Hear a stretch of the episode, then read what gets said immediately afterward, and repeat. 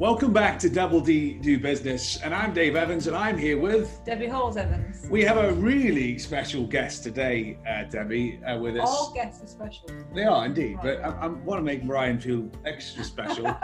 um, Ryan, uh, so uh, tell us who you are, my good friend. Well, I am Ryan Stockton, uh, resident of Leeds in Yorkshire. Uh, good friend of both yourself, Dave, and you, Debbie. Uh, I think I've known you for quite a few years now. Uh, used to know you in a work capacity. Uh, you're also good uh, friends, uh, and you know my good wife uh, in her work capacity as well. So we're very well connected, really.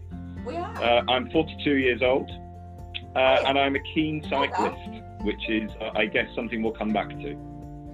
You didn't know that? I didn't know he was forty-two, no. There you go. And is that because he looks so great? Uh, uh, yeah. That, that I, was... I'm, I'm stumbling, I'm stumbling.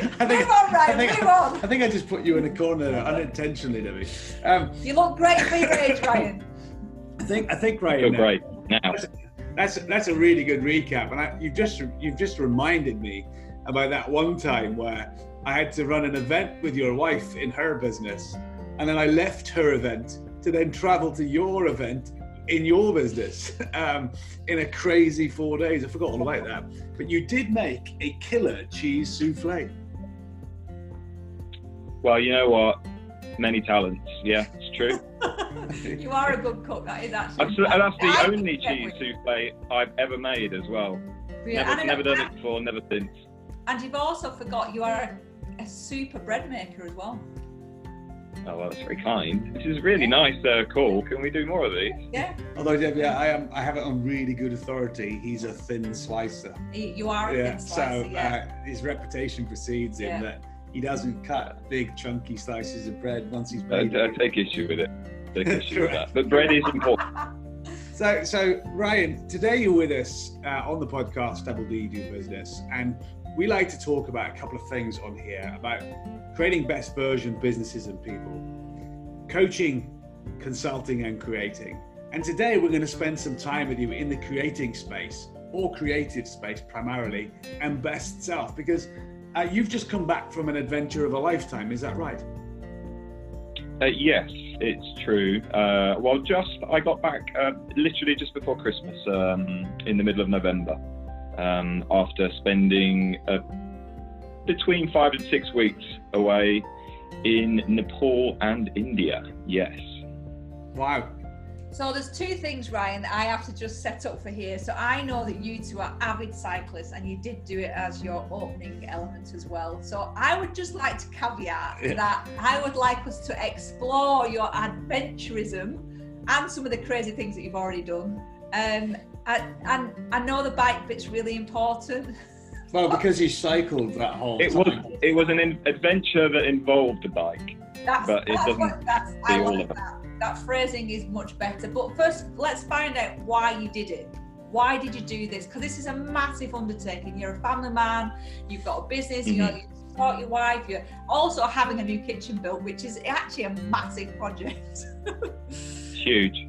Why did you undertake such an adventure to be away from home for such a long period of time?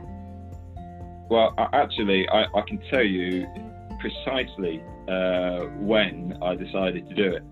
I was lucky enough to be flying home from India with Carla and Cody, um, wife and son, and uh, had a great holiday with them. We've been living the dream, touring around northern India together.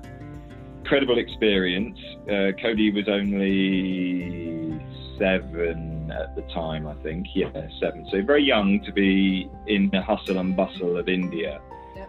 And I was looking out of the window, a uh, couple of glasses of wine down and just dreaming as I looked out the window, and we were flying over Afghanistan. And I had the most amazing view of all of the, the mountains and hills which make up a lot of uh, the northern end of Afghanistan. And I just thought, wow, I mean, it would be amazing to explore somewhere like that. Um, but, and I think it was because I'd just done a, a trip with my family, yeah. which was exciting, but I had to be quite careful about where we went, um, and how we did things, um, because Cody's only really young and Carla's quite different to me in her sort of attitude to travel and in new places. Um, I like to get really in amongst it, um, probably them less so. So I probably felt like I'd just done a trip which I'd like to go back and do on my own. And added to that, I looked out of the window and saw this wilderness in Afghanistan and thought, oof, that's the kind of thing that I would love to do. And it dawned on me, really. I was lucky enough to be in a position where I wasn't working at the time. Um, and I had the opportunity, if you like, to, to go and do it. So I thought, right, this is the time in your life when you have to do something like the sort of trip that other people do. That you don't do, that other people do. No, that you do. And right? I came back. so, so, uh, that, well, I do it now, but, yes. but I do it now. But at the time, it was the sort of thing that other people did. Okay. One of the reasons that I wanted to talk to you, Ryan, is nothing to do with cycling, Debbie. Just for the record, is that um, it's people like you, Ryan, that bring impossible challenges that most people think they'll never hear about, do, or even adventure about. To, to their digital screen. You get people that give people a chance to daydream, wonder, think about. I wonder what that was like. And when I was reading through your your LinkedIn article that was published, that was a which was the blog shared, and, and we'll tag that at the end. It was an excellent article that gave us a real taster. I'm going, I, I got to talk to Ryan about this. Now, be, before we get into the actual trip, you also got injured, didn't you, before you went? So, uh, you know, I imagine it was not easy to prepare for this trip, um, which you can tell us about in a minute. But right at the point of mm. going, you knackered yourself somehow. What, what happened? Correct. Uh, um, so I, um, I do a lot of mountain biking, I do a lot of road riding, I do a lot of all kinds of bike riding, and I happen to be mountain biking. Having already spent a year preparing for this trip, pretty much, and obsessing over all the details, and I can come back to planning the trip in a bit. But having done all of that good work, uh, I was riding just the way I normally ride, which is pretty much flat out and going down some silly, crazy, steep, dangerous mountain bike trail. And I snapped my wrist on a tree. Yeah, pretty spectacularly, actually. I put my arm out to save myself. And in saving myself, I literally just smashed my, my arm against the tree and it snapped. Yeah. What did you do? Not good, not good. Uh, so luckily I had, um, at the time, I had a, someone who could drive me to the nearest hospital. And when I got there, uh, I was just saying, you know, it's really important. I, I've got a trip to Nepal coming up and I have to be there. And to their credit, um, this is an N H S experience, to their credit, the the whole team heard me. They really understood that I needed to be in Nepal in, I think it was six weeks out from the day I bro broke my arm. Actually, it was my lower arm. Um, they they understood it, so they did everything that they could to to make make sure that I could go, and that involved putting loads of metal work into my arm that normally they wouldn't do, so that I didn't have to wear a cast. Which meant that as soon as I had the operation, I think it was about three days after I broke my wrist, um, they um, they did an operation and I could start moving my wrist straight away. And that meant that I had a chance to get it strong in time. Um, so they were incredible. And it worked.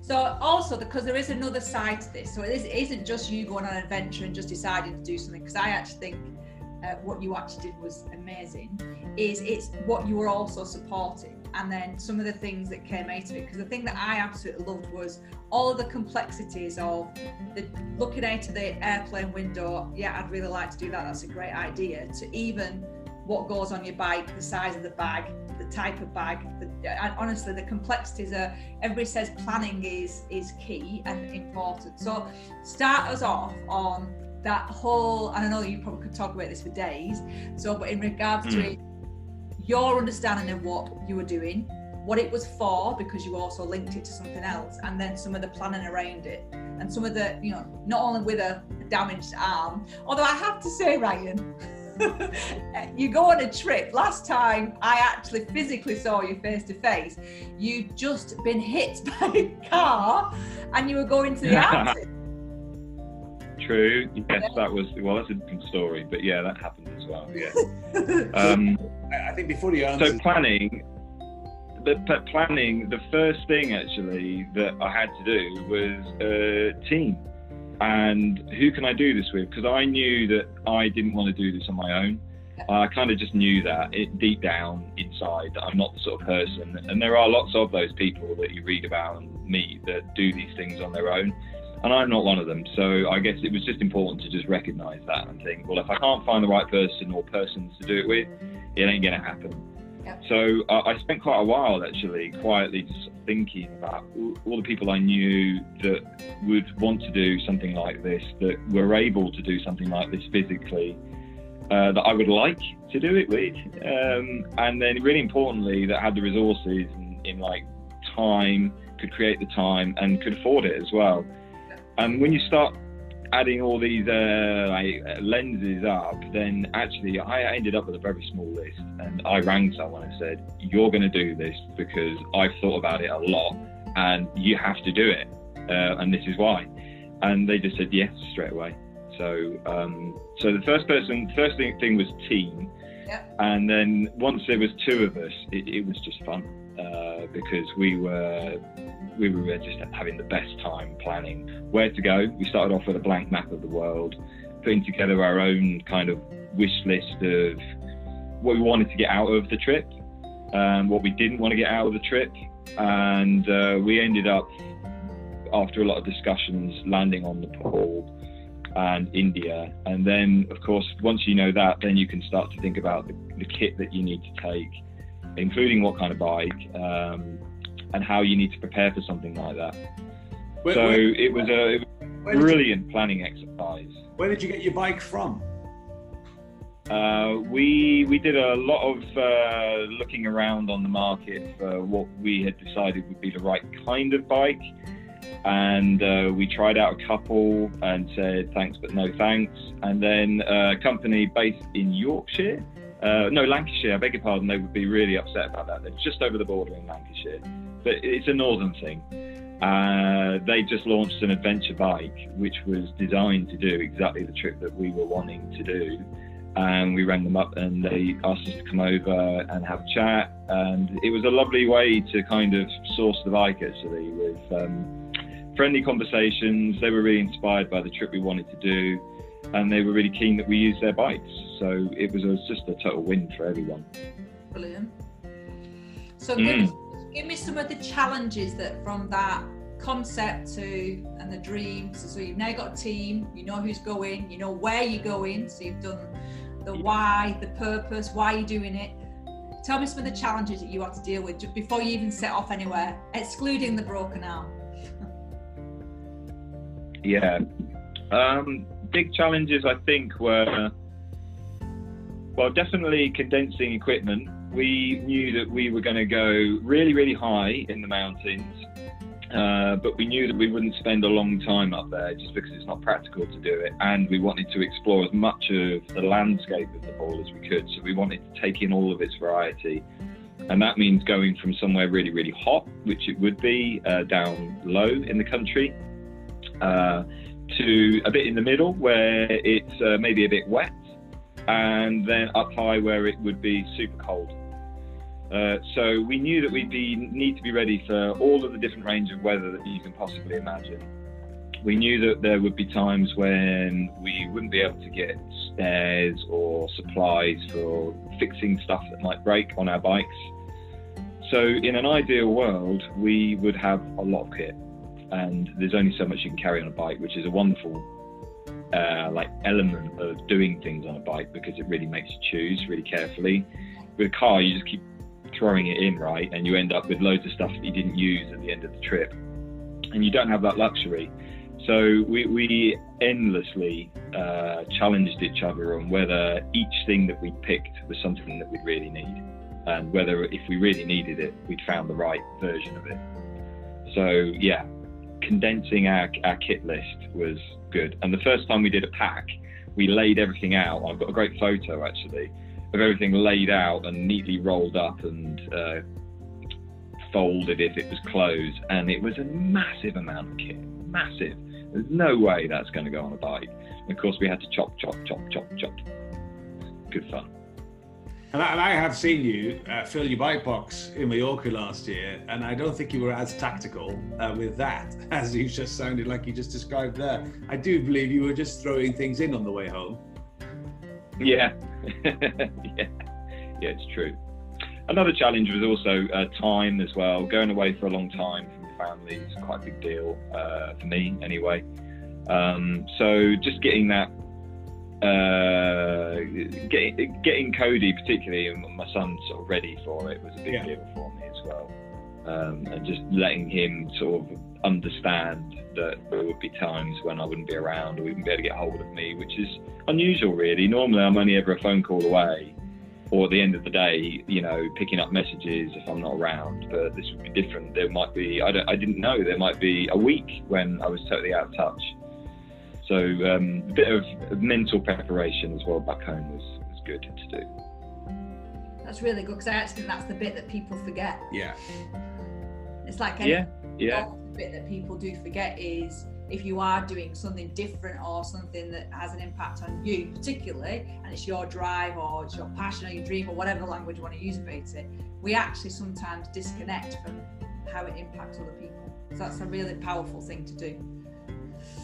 Okay, so just in regards to uh, the journey, and so we've got the bikes, we've learned how to pack and condense everything, you've got an awesome team that you go in. Uh, how did it start, and then how did kind of the whole process start? Well, getting the plane going? Well, well I, I'd like to I'd like to fast forward a little bit. Okay. So, you know, when you landed, mm. and you, uh, you know that moment when you were there, so the flight over, et cetera. I, I, I want I'd like to know how you felt when you actually realised. Oh, it was real. You were there. It's, this is this is on. You're now doing it. How did that feel? This is on. Yeah, it was um, it was brilliant actually. We got we got uh, we arrived in Kathmandu airport, which is uh, quite a small airport, crazy busy, um, really disorganised in terms of you can't arrive with a visa. You have to sort it out in the airport when you arrive. Uh, massive queues. Uh, yeah, wow. Uh, massive queues, and eventually we pop out onto the street with these huge boxes, um, and we get collected by a jeep. To, we had actually pre-booked a hotel, which I know it's a bit soft, but for, for Kathmandu, for when we arrived, we said let's pre-book uh, one hotel, which is is going to be there for two nights to just let us land and yeah. sort our stuff out. Uh, so there was a jeep waiting for us, and of course the trip starts straight away. So we're, we're, first of all, we have to get these boxes up onto the roof of the jeep, and we're we're up there climbing on the roof. We've got ropes. You know, this is outside an international airport. And you know, we are we are already living the dream. This is what we came for. Uh, it's already exciting, you know, just arriving uh, at, at the airport. Um, and yeah, straight into Kathmandu. Kathmandu is a brilliant place, and we wanted to go straight into some chaos, and that's what we got. And, and Ben, who I went with, had never been outside of Europe or the U S. Um, so this was different. Really different to him. Yeah, I've never experienced it. I've never, uh, and it's one trip that we definitely want to be able to do in our lifetime, is go and experience. I think from a cultural perspective, from a people perspective, because people do that. That word you just said is, it's chaos, but it's organised chaos, because people just seem to function in it. They, yeah. you know, that's their normal, isn't it? We all perceive what our normal is to be, but that's how they survive yeah. and live yeah. life, this constant movement of people, yeah. and masses of people, isn't it? Yeah, and I, and I, I should rewind here actually, because um, you mentioned chaos and it just works for them. One of the main uh, objectives um, or needs that I had from the trip um, was to go somewhere where we didn't know what was going to happen every day. So I've been really lucky to ride my bike or lots of places around the world, you know, literally most of the continents I think I've ridden on, um, in lots of different situations. Uh, but pretty much whenever I've got on it, I've kind of known how the day was going to play out. Yeah. Whether it would be more or less tired, or would I quite, you know, would I do as well as I wanted to or not? Um, I kind of knew what, what to expect from that day when I was getting on the bike, whereas what I really wanted from this trip was not to know what was going to happen. We really wanted to go somewhere that we'll, what we described was um, culturally challenging. Yeah. So not dangerous, because we've got we've both got families, so we, we couldn't go to Afghanistan, which is where my dream began. Um, and we discounted lots of places that actually looked really cool, but we said no, the security situation's not good, and we're just not going to do that to our families. But we wanted somewhere culturally challenging, uh, and I mean that, and that's my own words, if you like. But I mean that in a really positive way. Yeah. It's something that gave us the unexpected. Yeah. And, you know, that chaos in Kathmandu, uh, it, you know, by the end of the trip, that seemed pretty tame, actually, but it was a great place to start. And I would, uh, you know, totally recommend anyone going to Kathmandu and just going there for a shopping trip if you don't want to go and do the mountains. It's, it's an awesome place. So what a lot of people talk about, particularly around uh, that area, is just the, the, the words that are used, so uh, like vibrancy and the smells and the what it evokes. There is a, it is so different from how we live and view life. And colour. Yeah, yeah, yeah, everything. There, I don't know what it must be like. It, it fascinates me that, you know, anyway, I just think it's an awesome thing to have done and actually experienced. Well. So uh, talk, talk yeah. us through then a, a, a highlighted journey that, that you, you know, that then unfolded, Ryan, and so how many miles did you do in total across? Uh, it's not about the miles. It's oh, not yeah. about the miles. Not it high- was about a thousand miles, which sounds a lot. I guess if you don't ride a bike, it sounds a lot. But if you're a keen cyclist, a thousand miles is, is not a big thing over the course of four or five weeks. Um, but uh, we, we did actually, over those thousand miles, we travelled from the capital of Kathmandu, which we had got a one-way flight to. Um, with our only our return flight booked to come back from Delhi, so big commitment there. And actually we, we thought about it when we flew into Kathmandu, because we had to land in Delhi to get to Kathmandu, uh, so we did that short hop um, to the start of the journey. We thought, we're going to ride back here, as we looked out of the aer- aeroplane on the way to Kathmandu. So anyway, we started in the capital, which is kind of mid, maybe slightly to the east of the country, and we headed west on a journey that took us gradually over what they call the um, hill country of Nepal, which is the middle layer. And Nepal is very much like a, a sandwich. It's very easy to uh, picture.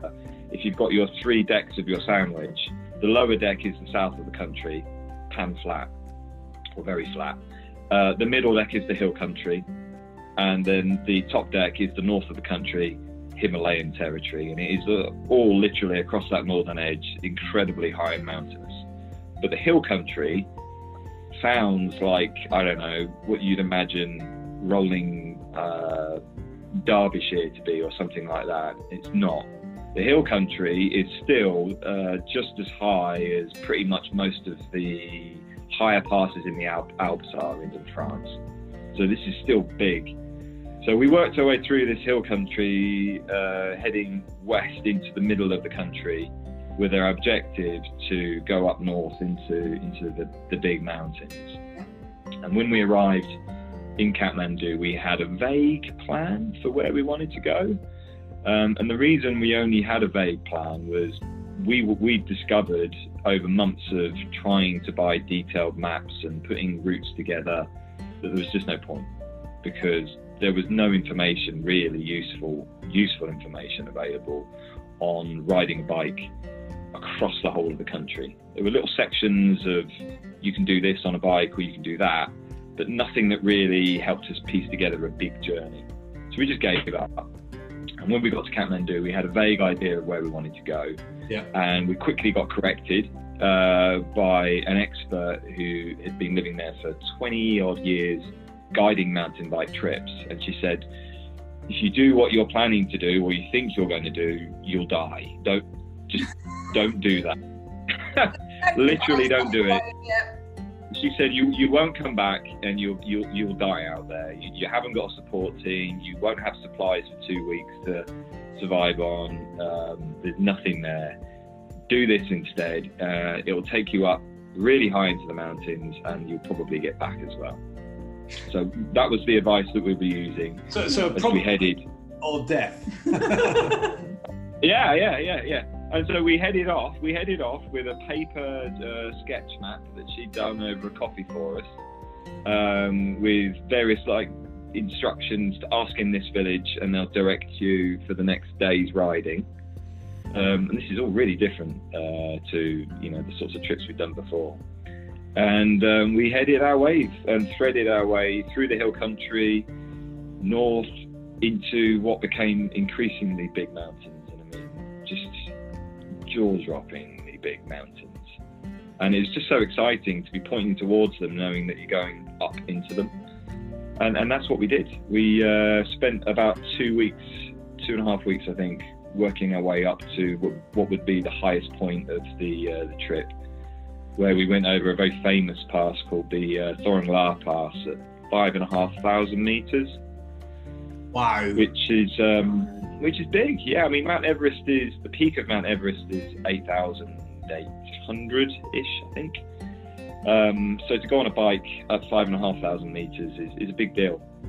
It's a really big deal. I mean, the highest you can ride a bike in, in the Alps in France is about two and a half thousand meters. Wow! And that's the highest I'd ever been before. Yeah. Wow. Yeah. Wow. Indeed. It was. It was um, amazing. It was an amazing journey, and we were. We felt like we were on this sort of pilgrimage to this high point, because it, once you join this trail that leads you up towards the pass, you spend a week uh, heading towards it, knowing that everyone else travelling with you or, or on that pass, they're all doing the same thing. We're all making our way up to this mythical high point that. In, probably none of us have ever done before, um, and everyone's kind of asking each other, well, what do you think it's going to be like, you know, when you stop and chat, and uh, what do you expect? And of course everyone's blown away by the fact that we've got the bikes. Lots of questions about the bikes. I can imagine. So, yeah, so what kind of people were you meeting? Like, um, we were meeting... Like um, them, or these are people working? Um, What kind of people were you meeting? So I, I'm presuming international people as well as locals, and so what? Yeah, uh, lots of hikers, international hikers. Um, I think Germany actually is the uh, the because you have to go through checkpoints at regular stages when you get into a certain high uh, elevation territory, and um, we asked in one of them what. Uh, nationalities do you get the most of, and they actually log it in detail, so they can tell us straight away. Germans are the most uh, visiting nation in that part of the world, um, but literally from all, all over the world we met people, lots of hikers, um, and lots of support staff. Actually you, you literally see lots of Sherpas with so much weight um, tied around their, they use a, a rope around the top of their head, and they carry the weight on their back. And um, I, I don't think there's actually any uh, law around the maximum weight that they can carry. So you see some pretty just uncomfortable sights, really, of Sherpas carrying unbelievable weights. I mean, easy sixty, seventy kilos, probably more. Um, and they'll do that in shoes that have long since been, you know, should have been in a bin. Um, yeah, because it's it's a good way to make money for them, actually. So that's a, a big part of it. And I think, and I, I really felt for the Sherpas, uh, because you can see that, you know, this is a great way to make money, but it's it's a really hard way to make money, yeah. Really hard. Um, and it's interesting. It just makes we, we felt very proud to be carrying all of our own kit, never needing support, uh, and not needing to. to put that kind of weight on, on a Sherpa's back, yeah. So yeah, lots lots of Sherpas, lots of people uh, running guest houses along that route, which made it very good for us. It meant that we could know that when we got to the end of the day, um, knowing if we aimed for a certain town or small village, then there, we knew that there would be a guest house there. So we didn't need to use the tent that we were carrying, which was a bit of a bonus. Um, But yeah, everyone that we met seemed to be quite interesting, because these are all people that want to explore the world. Yeah. No, I agree. So that whole cultural chaos that you wanted, you were seeing it, but you were also seeing it not just from that culture, but all the others that were kind of joining together. It, look, it looks like we're going to have to do a second podcast, I think, because yeah. this is such a fascinating story. It's like a two-part Top Gear, isn't it? Um, So just in relation to that, I know, and this is, and I'm sure everybody's asked you this, but what, so that I've got two questions actually. What one thing will you know that you'll never delete from that trip at all? And what one thing would you recommend somebody who has thought about this but has never done anything about it? Well, the second question is the easy one, which is, what one thing, uh, what would I say to someone who's thought about it? It, it? You have to do it, you know, you have to just start the momentum. And once you have momentum, it's incredible how it starts to become a reality.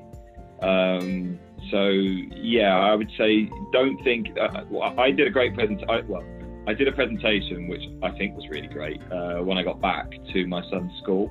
Um, I had the whole of year five um, together. And I finished it by telling them, don't think that this is the stuff that other people do. Don't think that this, when you get older, this is something that, you know, other people do.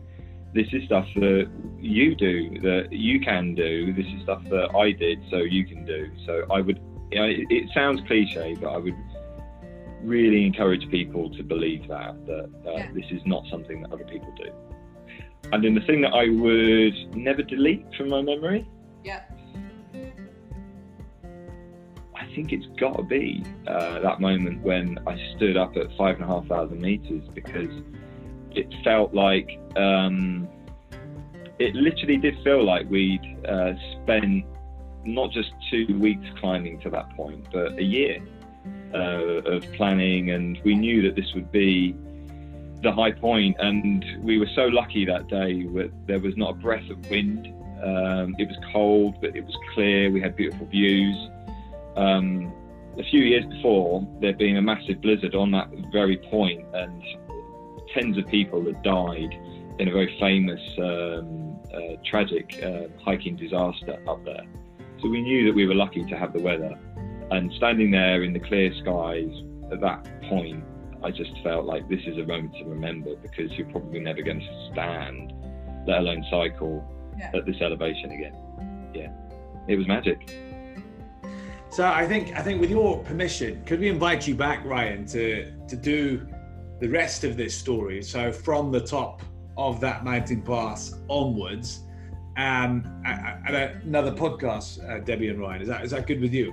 I'd love to do more. Well, yeah, I'd be delighted. Yeah. Because it's it's riveting, and I think I think we should we should focus the next the next instalment on that ending of that talk you just talked about, um, and and really make that the master theme. So Debbie, you've got some great notes here. So should we recap back what Ryan's taught us today that is hidden away in your narrative? Right. So this this is my summary, Ryan. So please do feel free to correct at any point. Um, Let's the whole, have it. Yeah, I think there's a whole adage, or we get to the point of, as human beings, to really explore and understand the world around us. And we can get very stuck and blind to what we perceive normal. And I, and I genuinely do think travel and experiences of other cultures is massive. So that to me is just do it. You know, that we shouldn't, cre we create our own obstacles and barriers. So just yeah, do yeah, you're going naked, Amy. I am just going a bit naked. And then I just like the steps that you, you defined. And I thought, I thought they were really clear, because I saw them kind of in a business perspective as well. But it's, you have to have the right team, and that right team isn't just suddenly, there's a thought process that goes through that. There's a connection, there's an awareness, there's an understanding of other people around you. You have to have a really clear why, what, and where. Um, so that map and the plan. I love the thing about um, defining logistics, but also circumstance and relevant to circumstance. So, and we don't do this very often. And, yeah. and I'm talking about business and personal life, is we don't literally go through that whole, right, what is it that I've got and what do I actually need? And I think that's this consumerism that we get consumed with, literally, um, is knowing that we can do it in less, and we can just do it. So there is that. Although so the stuff that you were doing was slightly life and death, a bit concerning. Um, and I think the other thing for me was just uh, what you said when you, you kind of wanted to understand different other people's context of chaos. And I, to me, that's I, that's really powerful for me, because I think we we get stuck really easily, and we need to understand other people better, and we don't, because we do it from our seat. We do it from behind a screen. We do it from listening to a podcast. That therefore means we've experienced it. You only truly experience when you do. And I think those are my takeaways. That's fantastic. What do you think of that summary, Ryan? I think it's a great summary. Yeah, I agree with all of that. Um, I definitely would say, yeah, be very careful to um, with with who you, who you choose to do this stuff with, because it's very difficult to unchoose someone. Once you've started the discussion with someone about something like this, you you shouldn't do that lightly, I think, because um, it's very difficult then to think, oh, actually, maybe you're not the right person for this. Um, so w- when you have that first conversation, it should be off the back of a lot of personal contemplation, I think, uh, on your own first. And um, and knowing what makes you happy as well is the other thing I would add. Um, it, there's no point in undertaking some big trip because you've seen someone else do it and think, I should do that because it looks good. Think about the things that make you happy, and and then, you know, do a trip that, that ticks those boxes. Um, and and that was really important, that I knew I, I like racing my bike, for instance, but I knew from this trip that I didn't want it to be an endurance, uh, like a, a pure endurance test of how far can we ride every day. I wanted to make sure that both Ben and I were on the same page about, this is a trip where we stop when we want to stop, and we take in experiences, we detour, we um, we don't go anywhere actually for a day if we just like it there. And it was really important that we both knew that that was what we wanted to get out of the trip, and we were on the same page. Um, yeah, you've got the same objective. Well, that's awesome. So, uh, Ryan, thank you for being with us on part one today.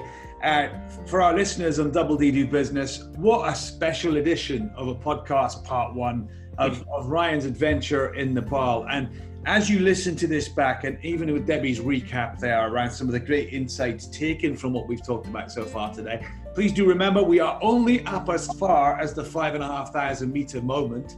So loads to come. And if you've read some of Ryan's story online, you'll know there are some hiccups in the in this coming up sequel that are really just mind blowing on their own. So anyway, Ryan, thanks for being with us. Uh, this, thanks, ha- this has been Double D Do Business. Thank you. Debbie. Debbie Holmes Evans. As per usual, isn't that great that you're always here with me on the podcast? That's fantastic. I thought you were really good at interviewing today, Debbie, by the way, as well. E- excellent. Uh, letting you draw out the, the cycling wisdom from Ryan that wasn't cycling, uh, just, just for the final record. Um, so thank you for being with us. I've been Dave Evans, signing out from Double D Do Business. Every success with your learning.